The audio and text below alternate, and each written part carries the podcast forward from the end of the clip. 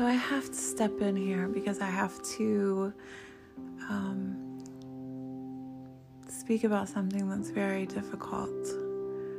Um, after my husband and I were married, my daughter was born. We moved away, which was about maybe like 45 minutes from my family.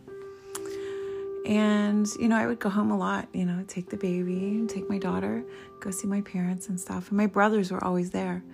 I was the oldest. I had three younger brothers. And we were all kind of two years apart. So I was the big sister, and, you know, I was like a tomboy until I was like, you know, 13. And, you know, growing up with uh, dirt bikes and horses and, in the woods all the time and that kind of thing. So we spent all of our time together. Um,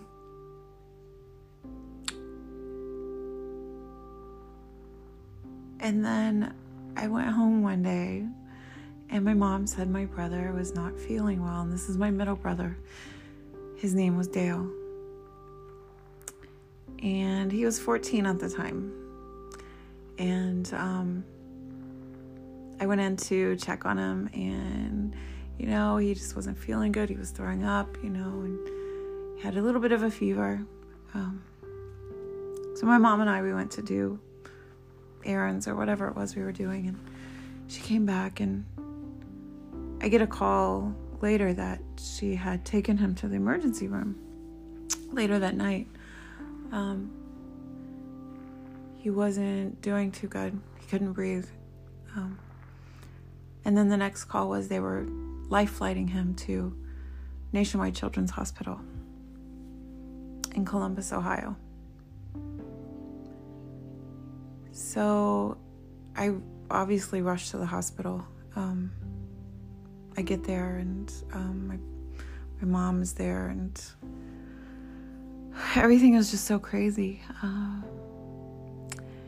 turns out that he had a severe pneumonia. Um, and he was in the ICU. So some days go by. Um, this was February. And, you know, the weeks go by. And he's not getting any better. They can't figure out how to treat him. There's no research to help them at the time. And I just, I remember being there, we would sleep, in, you know, in the in the lobby of the hospital because we didn't want to leave him. Um, I remember the doctors coming out to talk to us, you know, and we were there for several weeks.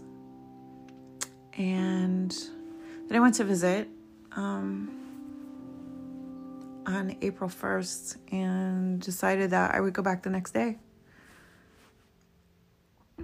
So the next morning, I get up and I hear a car in the driveway. And I look out the window and I saw a sheriff's car, and the deputy was getting out of the car to come to the door. And I already knew why they were there.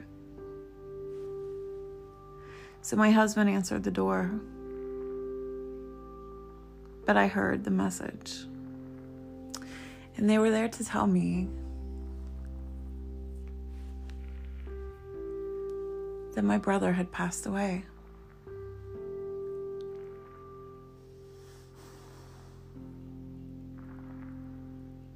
I was 18 at the time. And the message kind of got messed up because he said, the deputy told my husband that we should hurry and get to the hospital because everyone was there. So we rush. We're closer to the hospital than what my mother would have been. My mother never left the hospital, she stayed with him. So we go and we get there, and I rush into the room, and his bed was empty.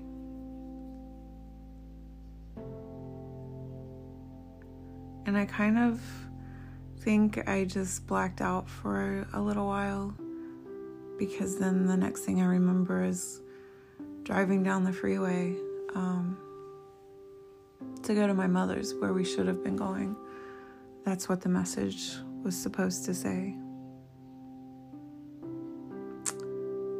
And I remember walking in and seeing my mother on the sofa, lifeless.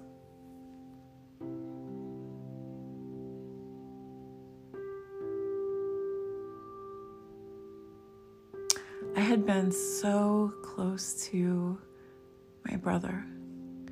Like he was always with me. He adored his niece. Every time I came, you know, he would pick her up and take her off and he was like the the kid that was the life of the party, you know? Everybody loved him. He was a comedian. Everything was funny. He loved life. And then his was gone.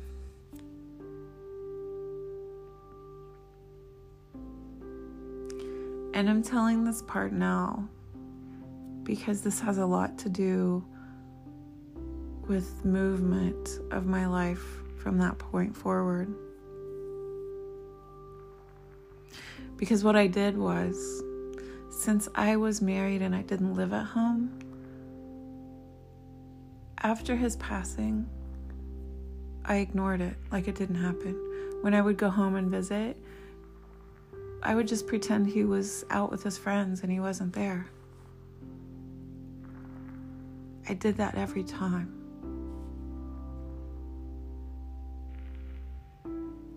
It was just too hard to face that he was gone.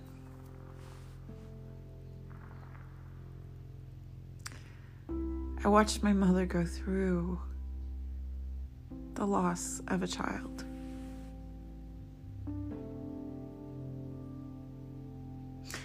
And she had been a teen mother.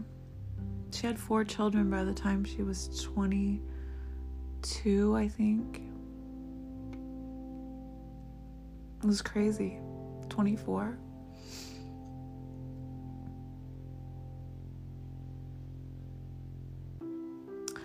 So I'm going to end this episode here. But I think that this part is extremely important.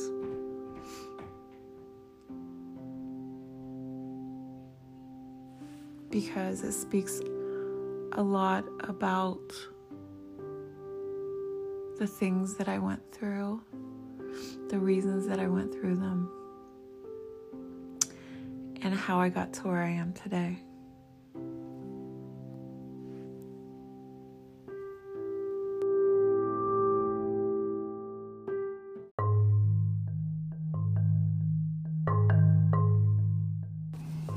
So, what happened in my marriage and why did it end? Um, there were a lot of things. Um, after we separated. Um, but what got us to the point of separation was my husband's career became everything to him. Um, he became obsessed. We had a huge house, new, beautiful home, 3,500 square feet, um, cars, Mercedes. Um, I think we had three at that time, three cars at that time. And you know we were vacationing a few times a year hilton head island um, you know just it just became his obsession. I remember him saying that he will be a millionaire by the time he's 42 so that was his goal. So he was like focused and you know spent more time you know doing his research and um, less time with the family and I was okay with it. Um, you know, I supported him, but he then became insecure. Um, he accused me of cheating on him, um, which I would never do. I'm not the type of person that can in, intentionally hurt anyone. Um, if I went to the tanning salon, he monitored how long I was gone. Um, he would started going through my phone and accusing me of cheating with um, football coach at the university where I worked, and it eventually just became too much on me. I couldn't deal with it anymore. Um, the arguing and the the you know fighting and the the disrespect and the trust issues, and I just couldn't do it. So I had a conversation with his mother, and she said, maybe if you leave him for a few weeks, he'll wake up and he'll realize what he's doing wrong. And I thought, wow, you know, maybe. So I told him I wanted a separation. Um, he moved in with his mom, which was in sight of our home. Um, they had built a house not even a half a mile from our home.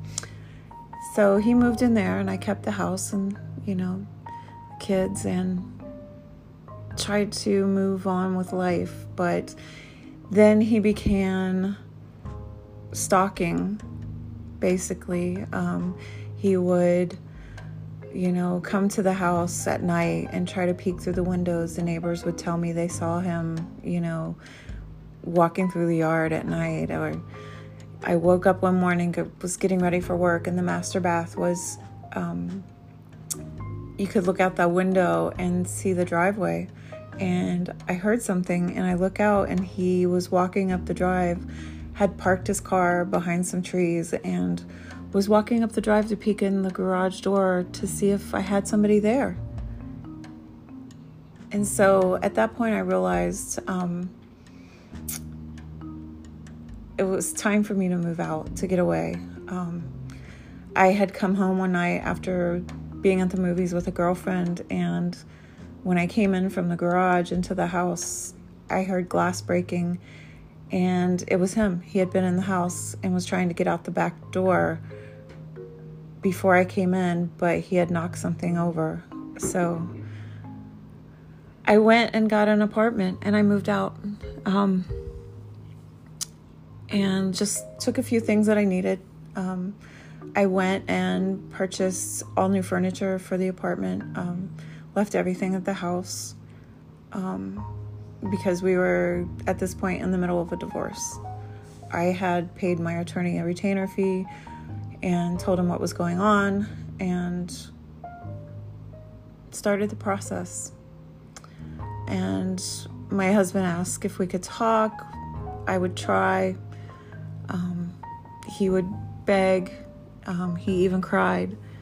And that hurt me to see him that way um, because I know that he was really hurting. But it was him that caused that, it wasn't me. So um, he even took me to a car dealership and tried to buy me a new car, a new Mercedes, um, as a bribe to come back to him. And I said no. So our divorce took two and a half years. He fought because he did not want me taking his money, and I didn't want it. So finally, after two and a half years, I called my attorney and said, I can't do this anymore. I'm tired of fighting. I just want to end it. So we did. Um, I took very little, still, a, you know, a few thousand dollars. I'm not going to say the amount. Um, but I did have to sign off on a letter that my attorney had drawn up stating that, you know, I could have gotten so much more, but that I was choosing on my own not to. So that way I couldn't go back on my attorney and say, hey, you didn't do this for me. Um, so, just as I did, you know, with my brother's death, I, um, I felt like if I moved away, um, I could forget it. It was out of, you know, out of mind if I wasn't around where he was. So I moved about an hour away. Um, I rented a house. I paid the rent for a year.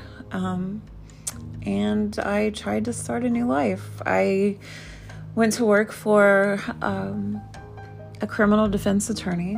Um, I'm a paralegal, and um, I tried that, and um, I just wasn't happy. You know, I wasn't. I missed my family life, and I was trying to do other things to um, to fix the pain. Um, I started drinking and, you know, partying with friends, new friends that I would meet, and that led to, you know, neglecting responsibilities. Um, you know, I wasn't seeing my kids as much as I should, and, you know, I wasn't seeing my family. I shut my family out. Um, that was one of the things that I always did. You know, I would shut everybody out um, because I feel other people's pain. I just don't and didn't know how to feel my own, to how to deal with my own pain. So, um, I was meeting new people, and I remember you know, sitting watching a football game. My kids were there, and I told my oldest daughter, I was like, that's what I want. And she's like, what? And I said, a professional football player. Two days later, a friend of mine called me and said, Are you home? And I said, Yes. And he said, I have someone I want you to meet. And I was like, Oh, I'm not really, you know, up to it. You know, who is it? and he said he's an NFL player um, originally from this area. And I finally I was like, okay, sure, why not? Um, so they came over, and that started a whole new chapter in my life.